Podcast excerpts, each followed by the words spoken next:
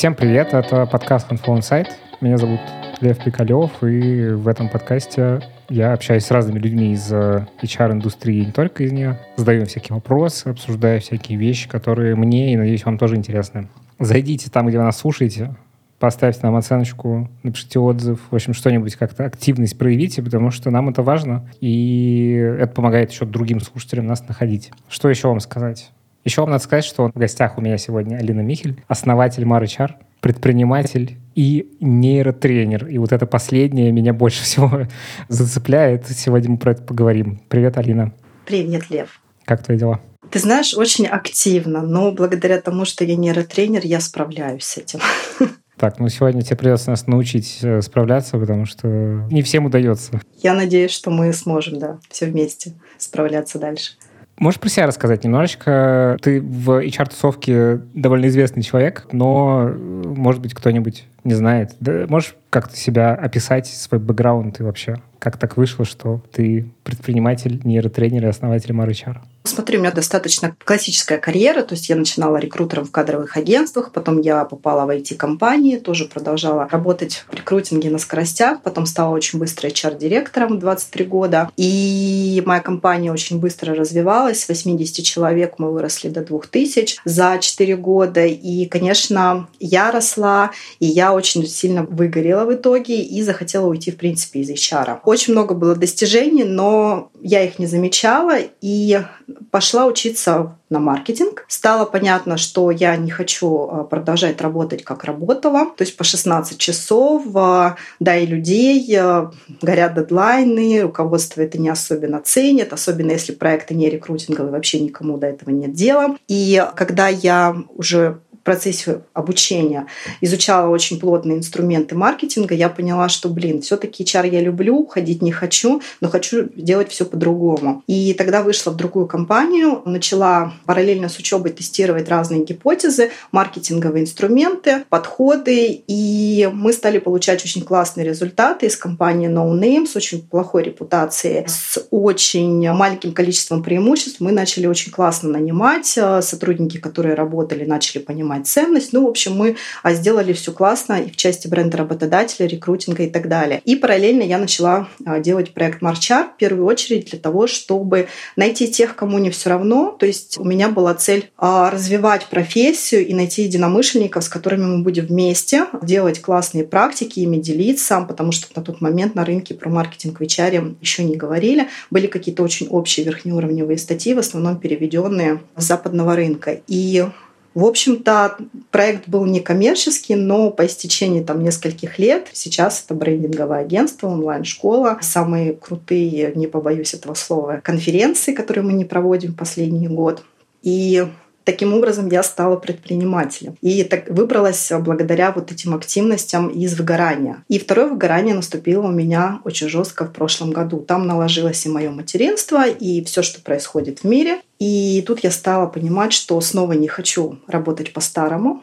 И искала для себя в первую очередь инструменты, которые мне помогут стать адекватной снова, жить качественную жизнь, эффективно работать, потому что мне, в принципе, ничего в этой жизни уже было не нужно. И таким образом я начала изучать нейрофизиологию. А сначала пошла учиться сама, поняла, как классно работают инструменты Института нейроинтеграции Катерины Лингольд. И по итогам там, завершения программы я пила 4 месяца антидепрессанты, я с них слезла, стала совершенно себя по-другому чувствовать и, не побоюсь этого слова, впервые в жизни чувствовать себя счастливой и то, что я действительно делаю какие-то классные вещи. И у меня было ощущение, что я получила какой-то волшебный ключик, знаешь, к счастливой жизни и решила идти на тренерскую программу, таким образом стала нейротренером. То есть параллельно у меня есть марчар, но в большей части я сейчас развиваю проекты, связанные как раз с нейроинтеграцией, нейрофизиологией, то есть все, что помогает находиться в классном состоянии, действовать эффективно, то есть это работа с мышлением и добиваться результатов, э, которые хотелось бы, начиная там от продуктивности в работе, заканчивая какими-то сложными проектами, ну там типа переезд в другую страну и адекватная адаптация, или там карьера, выйти на другой уровень там в бизнесе и так далее. Так, звучит все очень круто. Сразу хочется возьми мои деньги и сделай так, чтобы у меня все получалось, я был продуктивным и мог переезжать пять раз в год, еще чтобы мне хорошо было. Давай я тебя, наверное, про это поспрашиваю, потому что это, конечно, сейчас, мне кажется, очень актуальная штука, вообще всегда кажется актуальная. Я сам выгорал, у меня такое случалось в жизни, но ты больше меня выгорал, потому что ты рассказала, хотя, мне кажется, вот я сейчас нахожусь в этом самом состоянии, ну так, балансируя. И мне, конечно, самому еще интересно было бы узнать, расскажи, что такое нейроинтеграция вообще, в принципе, потому что звучит немножечко... Магически. Я бы назвал это немножечко каким-то инфо-цыганством. Да, да. Это есть, да, этот флер вокруг этого?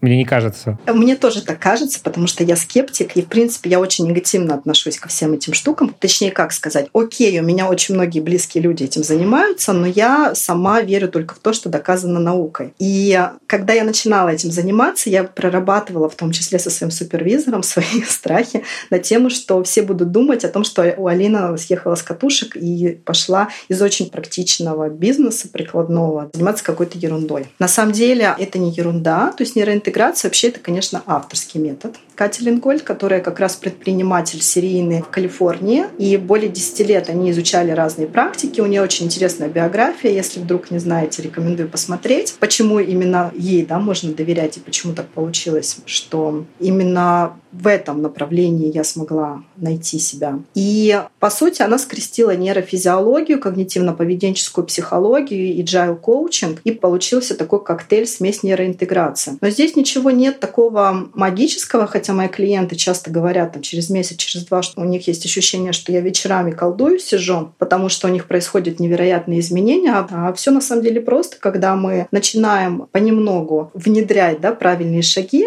наша жизнь начинает меняться, и это очень быстро заметно. Но мы часто не понимаем, как это происходит. И вот как раз метод нейроинтеграции основан на принципе маленьких шагов. По сути, она опирается на естественное свойство мозга, это нейропластичность, то есть наш мозг способен обучаться всю жизнь. Чем старше мы становимся, тем больше повторений нам требуется. Но вплоть там, до смерти он сохраняет эту возможность. И вот благодаря этой способности мы можем внедрять новые какие-то привычки, менять эти привычки, менять отношение к жизни. То есть на очень простом примере ты употребляешь постоянно алкоголь при стрессе. То есть возникает стресс, идешь, покупаешь какой-то напиток и выпиваешь. И у тебя уже нейронные связи таким образом работают, что как бы стресс, ты идешь и покупаешь. Ну, это такая дрессировочка, в смысле, что вот ты э, увидишь ситуацию, вот такой путь решения, и ты ее все время таким образом решаешь, да. Да, то есть вот этот некий триггер. И ты, соответственно, идешь покупаешь этот алкоголь. Или куришь, да. А, я, кстати, тоже бывший курильщик, я прекрасно понимаю тоже, как это. И когда же ты начинаешь менять ты помогаешь своему мозгу, то есть ты начинаешь менять обстановку, ты там можешь менять план, э, график, и ты начинаешь, соответственно, давать какие-то действия, помогать ему, да, подкладывать. И таким образом ты сделаешь по-другому. У тебя был стресс, и ты вместо того, чтобы пойти купить алкоголь, ты раз сделаешь, например, нейроупражнения, ты два сделаешь нейроупражнения. И у тебя потихоньку, соответственно, твои нейроны начнут те ослабевать, и вот эта нейронная связь, которая ведет к тому, что ты идешь и покупаешь алкоголь, она ослабевает, а там, где ты э, делаешь какое-то полезное действие, например, нейроупражнение или там занимаешься дыхательной практикой или делаешь там планку, там бёрпи и так далее, и у тебя мозг запоминает, что вот это на самом деле хорошо, а это не очень. И когда мы находимся в состоянии стресса, э, мозг, в принципе, наш э, действует по зашоренной дорожке. И так как мозг очень энергозатратный, если мы находимся не в ресурсе, что он делает? Экономит ресурс. И поэтому мы не видим, во-первых, какие-то другие решения из э, ситуации. Если у нас, например, сложная ситуация возникла, у нас включаются автоматические реакции, да, бей, беги, замри, я думаю, все знают. А, и то же самое касается изменения привычек. Мы не можем поменять эти привычки, потому что нет на это ресурса, и, соответственно, здесь ключевая мысль вот для того, чтобы как раз вот эта нейропластичность, такой некий коктейль нейропластичности, да, был, чтобы можно было обучать свой мозг, нужно находиться в ресурсном состоянии для того, чтобы у нас вырабатывались правильно гормоны, нейромедиаторы, чтобы у нас было все окей с окситоцином, это чувство внешней опоры, серотонин, чувство внутренней опоры, уверенность в себе, дофамин — это желание бежать и достигать, причем долгий дофамин, здесь тоже очень интересно различать между коротким и долгим дофамином, потому что это прямо сейчас бич современного времени. То есть для того, чтобы у нас мозг был готов, да, там, соответственно, нейропластичность хорошо там, развивалась для того, чтобы прививать какие-то новые привычки, что-то менять в своей жизни. Вот важно, чтобы был вот этот коктейль. И, соответственно, если у нас все не очень с серотонином, почему люди да, пьют антидепрессанты? Потому что вот как раз там не очень. И можно бороться бесконечно вот с этими какими-то привычками и так далее. То есть, проще говоря, для того, чтобы а, что-то поменять, нужно, чтобы была А система, Б, чтобы было состояние для того, чтобы поменять. Вообще все начинается с состояния. Собственно, мы такой в вопросах проброс, что как будто бы ничего это невозможно, пока ты нормально не спишь, нормально не ешь. Опять же, ты немножечко сейчас накидываешь в сторону антидепрессантов, но я так понимаю, что это некоторый способ выйти на нормальное состояние. Потому что там же замкнутый круг. Ты, с одной стороны, хочешь нормально спать, спорт, питание, вот это все, а с другой стороны, у тебя вообще нет энергии на то, чтобы вот это интегрировать в свою жизнь как-то, потому что это тоже требует ресурсов. Когда мы начинаем работать с нашими клиентами, у нас есть такой очень расширенный тест, где, собственно, Естественно, есть международные а, тестирования, которые определяют депрессию, там, тревожность. И есть показатели, при которых мы рекомендуем обратиться к психотерапевту. И есть показатели, а, при которых мы говорим, что вам только психотерапевту. И если психотерапевт разрешит работать параллельно со мной, с нейротренером, мы дадим практики, мы покажем, соответственно, какие упражнения мы делаем, то мы будем работать. Обычно разрешают в параллель, если совсем запущена ситуация, то да, психотерапевт, который выписывает таблетки, и мы параллельно работаем, но благодаря тому, что мы работаем, там минимальная доза, и, соответственно, можно достаточно легко с этих таблеток слезть быстрее, чем если бы мы не работали с поддержкой. То есть мой опыт был такой, что когда я поняла, что все, я без таблеток не справлюсь, я очень долго была против. Я как раз вот в шестнадцатом году я не стала их пить. И я общалась с очень многими коллегами, друзьями, и все, кто были более-менее адекватные и неравнодушные, они говорили, что они на таблетках. И я, в общем-то, поняла, что все-таки пора, но мне врач выписал вообще такую дозу, которую можно кормящим, там, беременным, вообще какая-то супер лайтовая. И параллельно я как раз проходила обучение вот для себя, училась вот это все перестраивала, режим налаживала, изучала, как работает механизм вообще попадания, как я в этой апатии того оказалась, почему я выгорела. Когда я начала отслеживать свое состояние и вот это все вовремя возвращать, я, соответственно, через 4 месяца поняла, что мне таблетки не нужны. Да, здесь можно, конечно, ошибиться и подумать, что все теперь у меня офигенно, я справлюсь, но у меня была полная уверенность, у меня получилось. Поэтому и да, и нет. Но при этом у меня есть кейсы, когда люди без антидепрессантов за месяц себя приводили в порядок,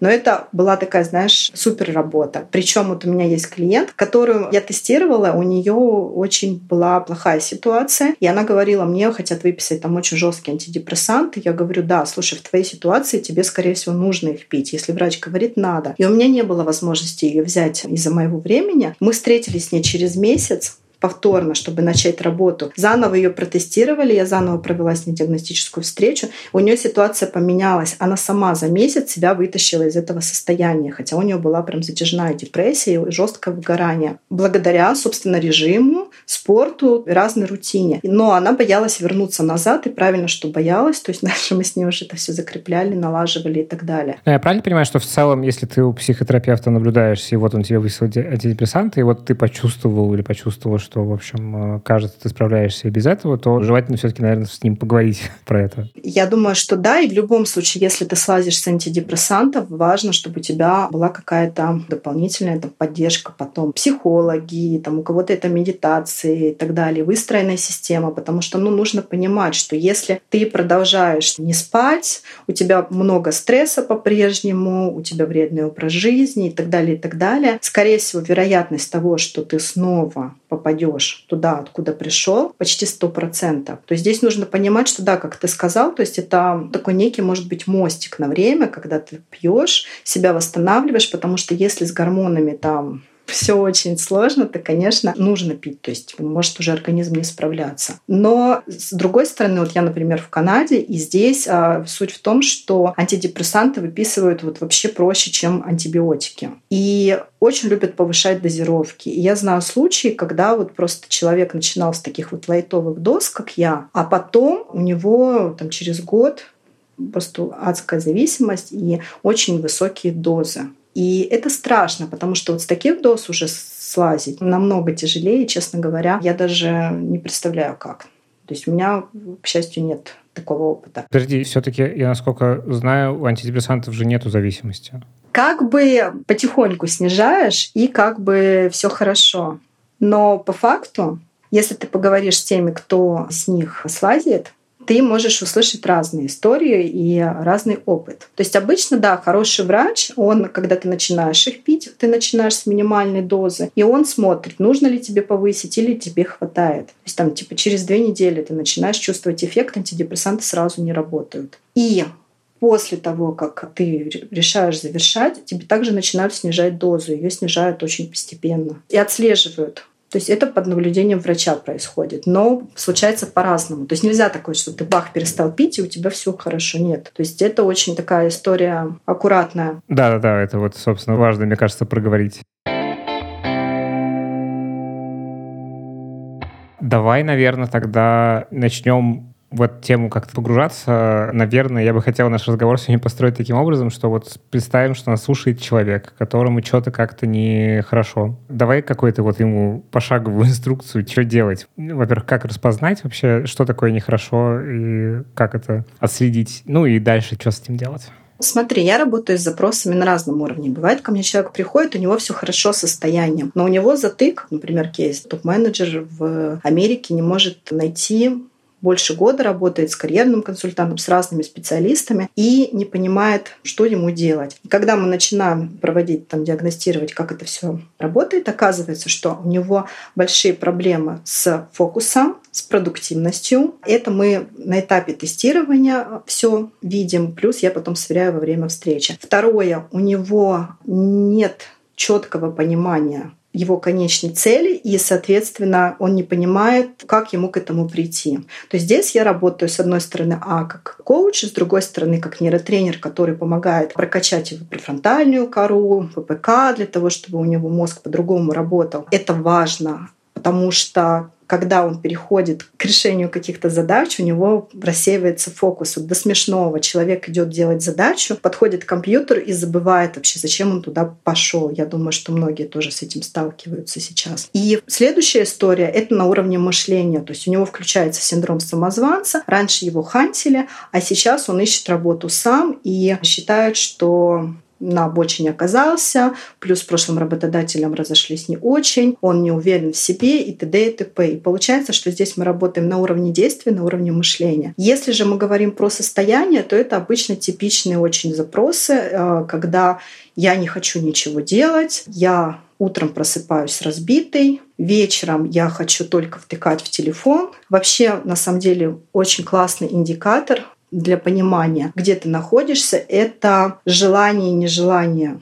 То есть если мы хотим что-то делать долгосрочно, это вот как раз долгий дофамин, здесь можно как раз и обсудить более детально эту тему. Мы хотим добиваться, мы хотим достигать, у нас есть энергия, и, соответственно, значит, у нас там окей состояние, все хорошо с дофамином. Когда мы понимаем, что у нас хватает сейчас силы желания скроллить ленту, либо смотреть там сериальчики, алкоголь, любые на самом деле вредные привычки, здесь можно отнести какие-то игры и так далее. Тупилки, как одна говорила моя клиент. У нее была фишка, что она приходила вечером домой, брала планшет и в какую-то тупилку игру играла. Она говорит, я соцсети не люблю, но вот тупилка это мое все. И вот это как раз говорит про а, низкую энергию и так далее. Ну, там надо смотреть, что это может быть. В принципе, да, там разные могут быть причины. И здесь а, может быть достаточно навести порядок в жизни. Например, вот как раз есть кейсы, когда мы выстраиваем полностью рутину, человек начинает идти ложиться раньше спать, вечером у него digital detox вместо социальных сетей и так далее. У него какие-то офлайновые мероприятия. Вначале что-то делать сложное, Поэтому мы, конечно же, смотрим для того, чтобы у мозга было не больше 15-20% изменений. Это очень важно. Не менять резко свою жизнь. Пытаться, да? Это тоже одна из таких больших ошибок. И внедряет понемногу Возможно, спорт здесь тоже очень важно. Постепенно, вот, например, кейс, который у меня сразу в голове крутится, она начала с 15 минут йоги по утрам. Начала ложиться спать, каждый день переводить будильник на 10 минут. Тоже резко это лучше не делать. И уже через неделю, на самом деле через три дня она мне уже написала, Алина, я сегодня проснулась в хорошем настроении, я хочу бежать и делать. А через неделю она просто говорила, все, моя жизнь вернулась, я хочу туда, я хочу сюда. Я, говорит, больше отдыхала в течение дня, я начала ходить на обед, но я больше успевала, потому что она начала просто ложиться вовремя, она убрала вот этот вот быстрый дофамин, который сжирает энергию последнюю. И просто, знаешь, появилось вот это пространство. Ну, плюс она начала замечать. То есть у меня есть система нейроинтеграции, где ты отслеживаешь, в каком состоянии ты проснулся, в каком состоянии ты ложишься и учишься вовремя себя ловить в нужном состоянии. Можешь немножко подробнее про это рассказать, как отследить вот эти вещи?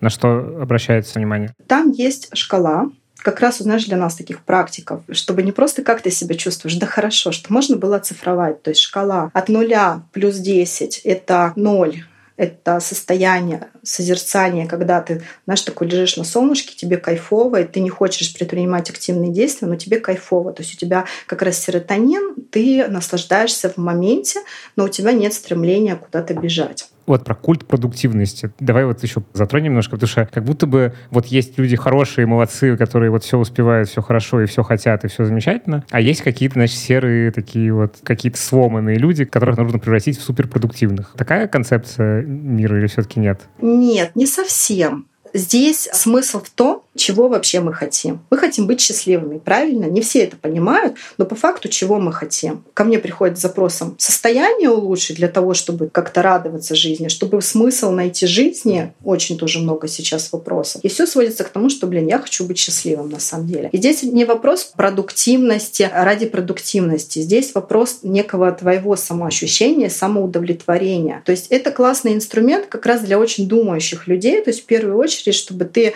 начал слышать, понимать вообще, где ты сейчас находишься, чего ты делаешь, ты знаешь, рефлексировать. И чтобы ты понимал, что да, день прошел кайфово по итогам. То есть ты мог в течение дня сегодня, например, почитать книжку, там сходить на пляж, не сделать ничего полезного по работе. Но ты себя ощущаешь кайфово, потому что ты понимал, что ты мог себе, во-первых, это позволить, во-вторых, ты понимаешь, как работает вообще э, мозг, что качелька. А, а помнишь, в детстве мы качались на качели, когда с двух сторон садились два человека? Да, я сейчас качаюсь иногда. Прекрасно. Вот. И как раз есть вот эта прекрасная качелька. Если ее визуализировать, на одной стороне это серотонин, когда ты находишься в моменте, тебе хорошо прямо сейчас, и ты ничего не хочешь улучшать. И дофамин это когда тебе чего-то всегда не хватает. То есть есть заблуждение, что дофамин — это гормон счастья. На самом деле нифига, это гормон ожидания. И когда ты чего-то ожидаешь, ты как бы не можешь быть полностью счастлив, согласись. То есть ты что-то хочешь куда-то бежать. И вот очень важно вот эту качелю балансировать. То есть мы достигаторы обычно как? Мы бежим, бежим, бежим, бежим, бежим, бежим. А потом лежим, лежим, лежим, лежим. Да, вот так происходит выгорание. Мы выжигаем этот дофамин, потому что мы вовремя не пополняем. Пополняем мы как раз дофамин способами, как посмотреть на птичек, на небо, погулять на природе, пообниматься с близкими, поиграть, пораскрашивать там, с ребенком. То есть что не требует каких-то усилий, да на расслабоне. Но мы как в современном мире. Мы же не можем просто взять и отдыхать. Если мы идем гулять на природу, нам надо подкаст сразу. Желательно, вот, чтобы мы сразу там поумнели за эту прогулку. Если мы лежим на диване, то мы тоже включаем сериал. То есть что-то мы делаем. Мы не можем просто отдыхать. И вот мы выжигаем вот этот дофамин. И то есть получается, что это качеля постоянно на уровне дофамина. Мы выжгли себя, и все и легли и упали. И вот в этом состоянии, когда легли и упали, мы уже не можем ничего делать, и мы ничего умнее не придумываем, как еще хуже о себе делать, а, начиная скроллить как раз соцсети и зависать в сериалах. А в этой ситуации нужно оставить себя в покое и дать своим дофаминовым рецепторам просто восстановиться. А что делать с тревогой? Все очень встроено, но вот обычно, как я это замечаю, у многих людей это так, что вот эта концентрация на том, что с тобой в моменте происходит, и контент, который ты составишь фоном, какие-то штуки, которые ты смотришь тоже условным фоном, что это такой некоторый способ заглушать внутреннюю тревогу. То есть ты все время находишься в ощущении, что вот я сейчас лежу, я прям про себя даже говорю, сейчас я лежу, ничего не делаю, это значит, что я продалбываюсь я не успел, тут же Фома приходит, ты еще потом в соцсети зайдешь, там у всех все получилось, все замечательные и хорошие, а ты, значит, э, продолбался. Вот с этой частью что делать? Куда ее девать? Это очень знакомая история. У меня так было, и ко мне очень многие клиенты как раз с этим приходят. Это как раз вот этот звоночек, индикатор, что ты находишься где-то в оранжевой, в красной зоне. То есть вот по нашей шкале, когда у тебя крутятся мысли, ты не можешь остановить этот поток. И здесь в первую очередь нужно тебя вернуть в ресурсное состояние. То есть как мы это делаем? То есть я говорю все время про режим, про график, про вот эти все активности. Ну, понятно, что сказать тебе, Лев, давай иди сходи спортом займись. Ты мне скажешь, да иди, ты знаешь куда, да, какой спорт. Поэтому здесь системно, да, мы меняем график, но также есть практики, вот эти нейроупражнения, которые достаточно простые, и они легко вписываются в жизнь, которые ты можешь делать. В зависимости от того, в каком состоянии ты сейчас находишься, ты можешь работать с разными частями. То есть нейроупражнения, они работают на нескольких уровнях мозга, дыхания и тела. То есть наш мозг передает сигналы в тело, да, и понятно, что все это связано. Я думаю, там про дыхание не просто так везде постоянно из каждого вообще утюга говорят. И когда ты, соответственно, делаешь практику, практики, у нас они подобраны специально. Во-первых, ты воздействуешь на нужные органы. Твой мозг дает там сигнал, например, телу, что пора там зрачки, чтобы сузились, чтобы, когда ты нервничаешь, у тебя может быть дыхание сбито, соответственно, чтобы твое дыхание восстановилось и так далее. Идет все это по всему телу. И Параллельно ты также можешь прокачивать еще разные части мозга, которые тоже отвечают за те или иные действия. Ну, например, префронтальная кора, детальная проверка информации. ППК, соответственно, это как раз фокус наш, у которых большие проблемы. И вот люди, которые очень много тревожатся, у них всегда проблема с фокусом. Абсолютно. И вот делая вот эту вот как раз практику, ты ее прокачиваешь. Значит, какие могут быть практики? Это то, что вписывается легко в жизнь. Например, можешь делать проверку фокуса для интереса из рутины ритуал. То есть ты делаешь простое действие какое-то на ежедневной основе каждый день. Но девочкам я обычно говорю, это ты кремами мажешься, у мальчиков там какая-то своя тема. И попробуй это действие делать там 5-10 минут, полностью сфокусировавшись на этом действии. Ты не думаешь ни о чем другом, ты думаешь только о том, как ты ощущаешь прикосновение, как это пахнет, ты что ты от этого испытываешь. Ну, то есть ты начинаешь развивать разные органы чувств и проверять их, да. Это и визуализация, это обоняние, тактильное ощущение и так далее. И обычно, как показывает опыт, хватает на несколько минут в лучшем случае. И вот как раз даже делая каждый день вот это вот упражнение осознанно мазаться кремами, осознанно мыть посуду и рассматривать чашку, которую ты моешь. Ты таким образом тренируешь свою префронтальную кору. Вот, казалось бы, очень просто, но действенно. Есть практики, требующие больше усилий, но если мы говорим про то, чтобы привести себя в адекватное состояние, там очень много связано с дыханием. Например, очень, мне кажется, все любят это упражнение, оно у нас пальчики называется, когда ты под аудиогайд по очереди массажируешь палец каждой своей руки, и ты фокусируешь свое внимание на этом. Слушай, так интересно, это очень похоже на то, как корректируют поведение собак, потому что для собак есть история про всякие специальные лизательные коврики, какие-то штуки, которые можно рвать, то есть это такая вот типа история про интеллектуальную нагрузку, или там котам тоже дают какие-то упражнения на интеллектуальную нагрузку, и у них сразу уменьшается уровень тревожности, и, в общем, это такой способ нейрончики погонять туда-сюда, то есть это на людей тоже распространяется. Конечно. И здесь же как раз суть в том, что важно научиться направлять фокус туда, куда нужно. То есть сейчас твой фокус на тревоге, на каких-то вещах, которые ты слушаешь. И там тебе тяжело остановиться, побыть с собой наедине. Да, как говорила тоже у меня одна клиент, я боюсь остаться с собой наедине, потому что там такой капец просто. И вот это вот очень важный шаг. А здесь ты начинаешь фокусироваться совершенно на другом. И здесь ты подключаешь, а, соответственно, и дыхание, и вот это все. То есть у меня там набор практик, я не знаю, там те, которые вот на регулярной основе я использую с клиентами, их там порядка 30. Но они все заточены под что-то. Если мы понимаем, что ты находишься не просто в тревожном, а уже в агрессивном состоянии, когда ты уже перелетел, у нас по шкале это там типа от плюс 6, плюс 7, то здесь мы понимаем, что никакие пальчики на тебя не сработают, Сейчас тебе можно действовать только через тело, немножечко снизить градус или подышать. Да, вот когда мы в агрессии, почему рекомендуют взять паузу и пойти подышать? Минуту даже этого достаточно. Ты немножко снизишь градус, успокоишься, и потом можешь догонять себя уже практиками, которые работают от плюс 5, но очень эффективно работают. И когда ты делаешь это на регулярной основе, то есть эти пальчики, они занимают 3 минуты, допустим, и ты можешь это делать каждое утро, у тебя образуются новые нейронные сети как раз, и ты совершенно по-другому себя чувствуешь, ты умеешь контролировать эмоции, и таким образом ты прокачиваешь разные части мозга. Понятно, что одна практика, она может перестать работать, то есть когда мы начинали с этим работать, нам давали на каждую часть мозга там типа 10-15 упражнений, такое меню, и задача была найти для себя подходящую. Вот, это вот один из примеров. Угу. Звучит очень круто. На самом деле здесь все достаточно просто, то есть если ты понимаешь, что состояние не очень, можно пройти тестирование, которое очень очень расширено. Если можно будет, мы можем дать ссылку. Да, это было бы классно. И определить, где а, какие затыки, там можно увидеть, в каком-то состоянии находишься. Там зеленая, красная и синяя зона. Синяя это уже вот апатия, когда ничего в этой жизни не надо. Красная это вот как раз тревога, агрессия, ну там в равной степени эмоции. И зеленая зона это к которой мы стремимся. Дальше можно будет определить, какие ты выполняешь сценарии. Когда у нас нересурсное состояние, мы выполняем шаблонные какие-то действия,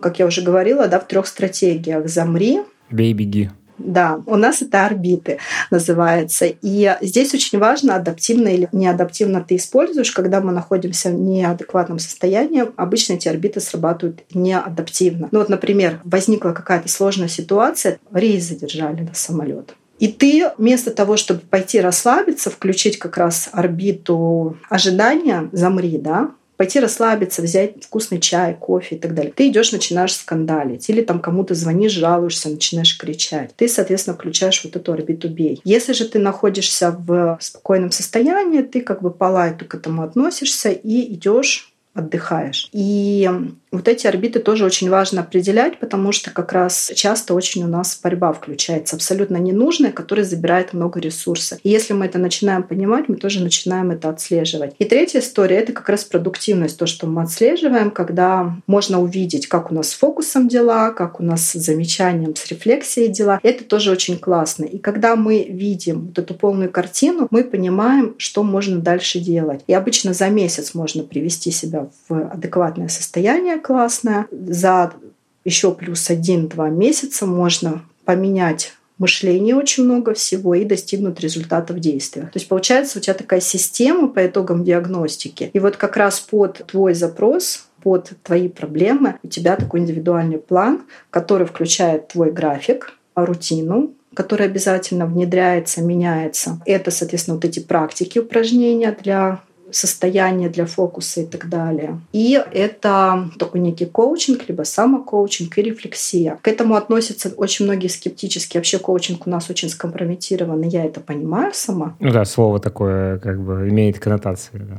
Да, я сама очень к этому скептически отношусь, но по сути коучинг зачем он нужен? Для того, чтобы подсветить с другой стороны, во-первых, увидеть, потому что когда мы находимся в ситуации, мы очень многого не видим. И со стороны коуч может это увидеть, подсветить, вернуть, и ты можешь а, посмотреть на это с другой стороны. И вот здесь очень классно, что обычно же коучи не дают никакие советы, их задача задавать вопросы, а ты там сам думаешь, и типа тебе задают наводящие вопросы, пойди подумай и так далее. А тут ты можешь, и тебе, соответственно, подсвечивают, но также тебе нейротренер может и дать еще какие-то советы, рекомендации с учетом своего опыта, потому что нейротренер — это человек, который, а, разбирается в нейрофизиологии, понимает, э, что сделать для того, чтобы ты достигнул результата, б, это вот коучинг, и в, это эксперт, который имеет предыдущий опыт, и обычно подбирают себе нейротренера с нужным опытом. Ну, то есть, если я хочу работать, ну, достигнуть цели в бизнесе, значит, я пойду к нейротренеру, у которого есть опыт в бизнесе. Если у меня проблема в семье там, с ребенком и т.д. и т.п. и с бизнесом, я все хочу совмещать, то я, скорее всего, тоже найду нейротренера, у которого вот такая ситуация. Можно вопрос тебе задать такой? Смотри, я сейчас немножечко на своем кейсе, у меня это устроено таким образом, что в целом есть процесс, который происходит, ну, то есть он там, бизнес работает, все работает, нужно делать какие-то вещи, которые просто нужно делать просто потому, что, типа, их нельзя не делать. Нельзя взять все, сказать, так, мир, ты стоишь на паузе, а я тут сейчас немножечко должен нейромедиаторов себе там поднастроить, помять себе руки. В целом ты находишься в некотором ощущении вот этого бегущего колеса. Да, там, наверное, можно раскопать, что где-то что-то может действительно отпустить на самотек, ничего страшного не случится, но в целом я сейчас представляю человека, который нас слушает, у которого вот просто все вокруг горит, и он не вывозит. И ему хочется только лежать, и чтобы все отстали и отвалили вообще, чтобы никто ко мне не подходил в ближайшие три месяца. Насколько возможно из этих состояний выбираться с помощью каких-то очень простых вот этих вещей, ну, я имею в виду простых с точки зрения механики. Или тут нужно что-то прям экстренное, не знаю, сабатик и вот это все, ну, то есть как бы что-то прям очень экстремальное. Ну, смотри, сейчас у тебя стратегия выживания, да, как ты сказал, на паузу не поставишь. Наша цель, чтобы ты в стратегию процветания перешел и мог там как раз дальше что-то планировать, каких-то больших задач, целей достигать и так далее. Это такое перемещение по пирамиде Маслоу. Да, можно и так сказать. И здесь сказать, что, блин, ты сделаешь вот эту практику, и ты станешь офигенным суперменом, конечно же, нет. То здесь важно понимать, что ты должен для себя принять решение в первую очередь, что ты выбираешь сейчас себя, и тебе нужно время, потому что что пока у тебя нет чего-то, ты не можешь этого дать другим. То есть если у тебя нет энергии, ты будешь вот из последних сил и как бы вот так вот. Поэтому что здесь можно сделать? Если очень много задач, которые тебе там не дают вообще э, покоя и так далее, но однозначно надо на что-то забить, что-то кому-то делегировать и подумать, а точно ли все сейчас нужно делать. Здесь вот тоже очень классный подход, когда ты можешь спросить там через пять почему, а почему мне это надо сделать, а почему именно сейчас и что там поменяется, если я это не сделаю. Как бы немножечко дать понять своему мозгу, что все таки от чего-то мы можем избавиться, а дальше начать работать с собой. Это возможно параллельно делать с тем, что ты живешь? Конечно. Знаешь, у меня сейчас клиент, который в Дубае, мы с ней начинаем работу в эту субботу, и она мне пишет, Алина, мне весь месяц нужно будет по ночам на стройку ездить, как мы будем сон налаживать? Но вот если это вот эта история, когда тебе нужно налаживать сон, и ты понимаешь, что у тебя прям проблема со сном, и из-за этого там много всего тянется, а ты работаешь по ночам и днем и так далее, конечно, нет. То есть это вот как раз первое, что нужно для себя решить. Ты выбираешь себя. То есть ты можешь себе позволить сейчас сфокусироваться на себе. Что я имею в виду? Первое, ты готов уделять себе время. Если ты работаешь там со мной, например, с тренером, это один созвон в неделю, и практики это до 15 минут в день. Остальное это те привычки, которые ты внедряешь да, в график. Начать раньше ложиться спать, Займет это у тебя время? Ну, наверное, займет, потому что ты два часа дополнительно ночью занимаешься какой-то ерундой, а тут тебе нужно будет спать. Но при этом, когда ты начнешь спать, у тебя время качественно начнет на тебя работать. Подожди, а вот если, как в случае с твоей клиенткой, вот нужно ехать на стройку, так вот устроено? С ней история какая? Ну, она не каждый день прям, но часто будет ездить. Мы сейчас с ней как раз обсуждаем. Либо мы начинаем через месяц, либо сейчас она начинает со мной работать, но мы с ней миксуем. То есть она будет делать практику типа йога-нидры днем, когда она ночью там не спала, и у нее нет возможности полноценно ночью поспать. Она может делать практики, которые дают энергию. Они не заменяют, конечно, полностью сон, но чуть улучшают. То есть, скажем так, такой некий костыль, когда чуть-чуть получше. Ну, то есть концептуально, по-хорошему, нужно убрать все вот это вот, что мешает спать, что залезает сильно в твои личные границы, как э, человек, который хочет вообще-то жить. Ты выбираешь себя, да. То есть это в целом про то, что не работать с мудаками, которые тебе говорят, езжай куда-то там. Меняешь работу, да. Я работала когда-то ночами в казино, и мне было окей, да, как бы если это мне было окей, то это окей. Ну, тебе, наверное, было лет 20, я так подозреваю. Да, да. Как будто бы вот дальше уже невозможно. Ну, в смысле, что можно, конечно, ты очень быстро свой ресурс весь съешь таким образом. Да, и как бы по чесноку я сейчас тоже сплю типа 6,5-7,5 часов, потому что у меня маленький ребенок, и там есть определенные траблы. И я шучу, что если бы я спала а, полноценным нормальным сном, я была бы супер женщиной. Потому что те практики, которые мы даем, они работают, если ты не досыпаешь. Но они работают, ну, на несколько там процентов, то есть сильно ниже эффективность. Поэтому вот почему я первое выбрала, что нужно принять э, решение, что ты выбираешь себя, фокус на себе. То есть нужно это убрать. И дальше мы делаем такой, знаешь, очень простой график. Обычно вообще как? Мы работаем в рамках спринта. Спринт месяц длится. Три недели ты активно фигачишь, у тебя хорошо нейронные связи там начинают развиваться. Неделю ты даешь отдохнуть для того, чтобы вот эти все изменения были, ты смог этот опыт заметить, авторизовать. За месяц ты а, нормализуешь свое состояние, то есть то, что тебе нужно, внедряю в твой график. Второй месяц обычно это работа с действиями параллельно с мышлением, потому что обычно у нас сложности с достигнуть какого-то результата, они связаны с мышлением. И там новые практики, там новые упражнения абсолютно, и работа с продуктивностью. То есть у меня очень много разных упражнений, как навести порядок в своем графике, расписании, мотивационный boost, как подкачать мотивацию, чтобы идти там и фигачить. Но это нельзя делать, вот возвращаясь к примеру, который ты привел, пока ты находишься вот в таком состоянии, что вылез, что-то сделал, какую-то задачку, и снова в норку лег. То есть пока ты не будешь находиться в стабильном состоянии, кроме работы с твоим состоянием, ничего делать не нужно, потому что это будет вызывать у тебя сопротивление, тебе будет больно, страшно, и результата не будет. Это тоже вот как пирамида Маслоу. У нас тоже треугольник нейроинтеграции. Вот когда состояние у нас стабильно, обычно за месяц, получается этого достигнуть, если системно каждый день ты делаешь там то, что запланировано. Второй месяц — мышление, и третье — это действие, потому что если мы начинаем что-то менять мышление, работать с когнитивными искажениями, с установками, с какими-то из детства там, и так далее, то тоже в действиях у нас происходит изменение. Но второй, третий месяц очень важно тоже поддерживать работу состоянием, потому что когда результат достигается достаточно легко, а это происходит легко, если ты это делаешь постоянно, регулярно, ну, вот само по себе очень органично получается, то может случиться откат, потому что ты можешь решить, ой, ну сегодня я не буду ложиться спать, пойду вина выпью. Потом,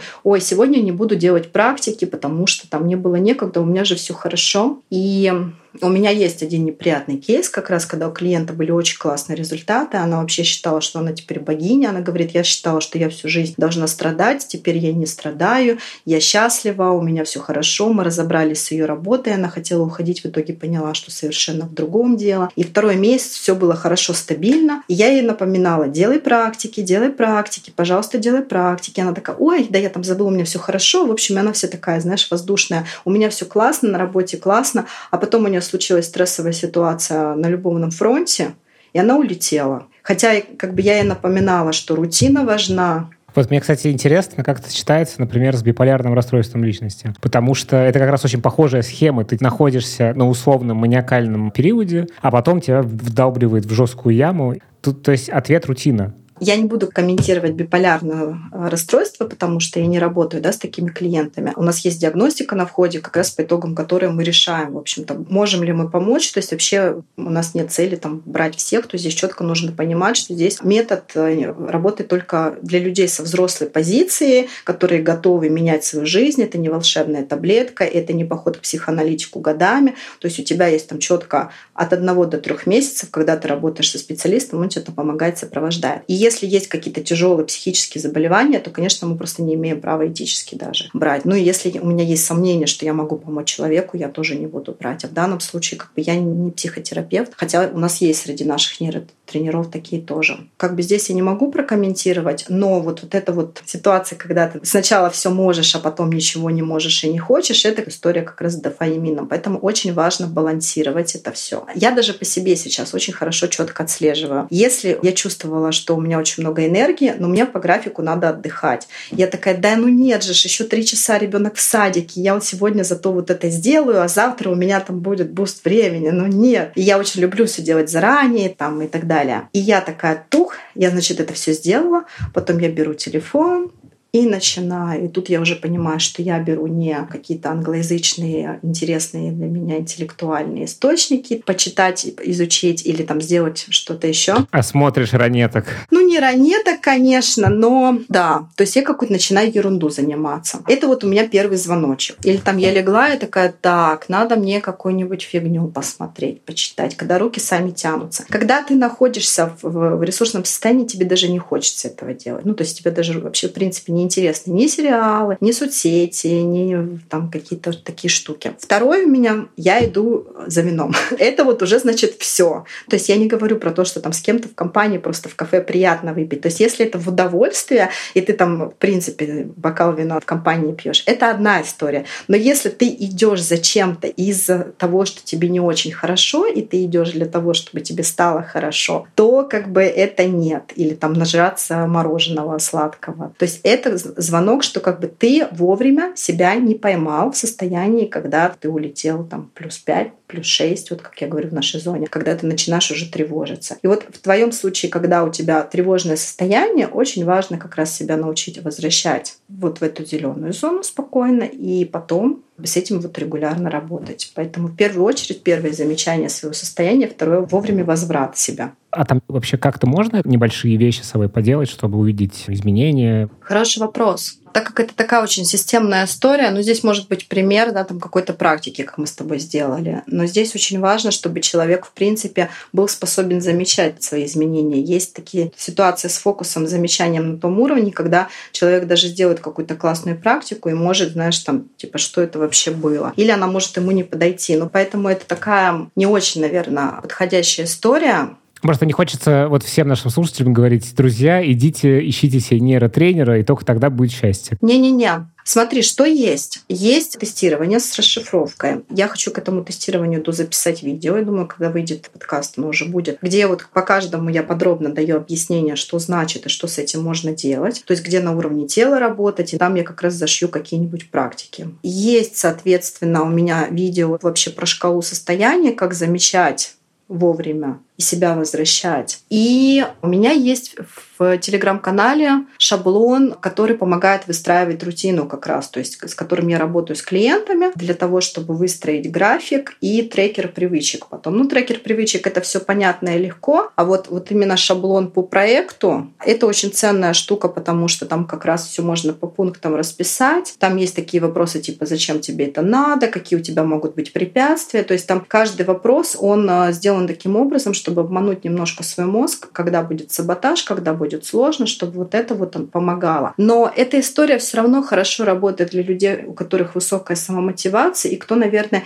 не очень в плохом состоянии. Ну, то есть, как бы, если тебе прям вот совсем ты в апатии, в адском выгорании, эта табличка будет очень сложная, и вообще как бы фокуса не будет, и скажет, блин, это какая-то очень тяжелая история. То есть все равно это вот так вот прям без а, помощи разобраться, когда тебе совсем плохо, достаточно непросто. То есть да, я могу дать несколько практик и в целом про подход рассказать. Но как вот прям самостоятельно-самостоятельно я подумаю. Может быть, что-то как раз к тому времени, когда ты подкаст делаешь, что-нибудь сделается. Тогда ты нам пришлешь ссылки которые мы вставим в описание. Так что идите в описание сейчас, когда слушаете этот подкаст, и проходите тестирование. Слушай, Алин, круто. Классный разговор получился, мне кажется. И очень я проассоциировал э, себя с тем, что ты рассказывал. Это был подкаст Handful Insight.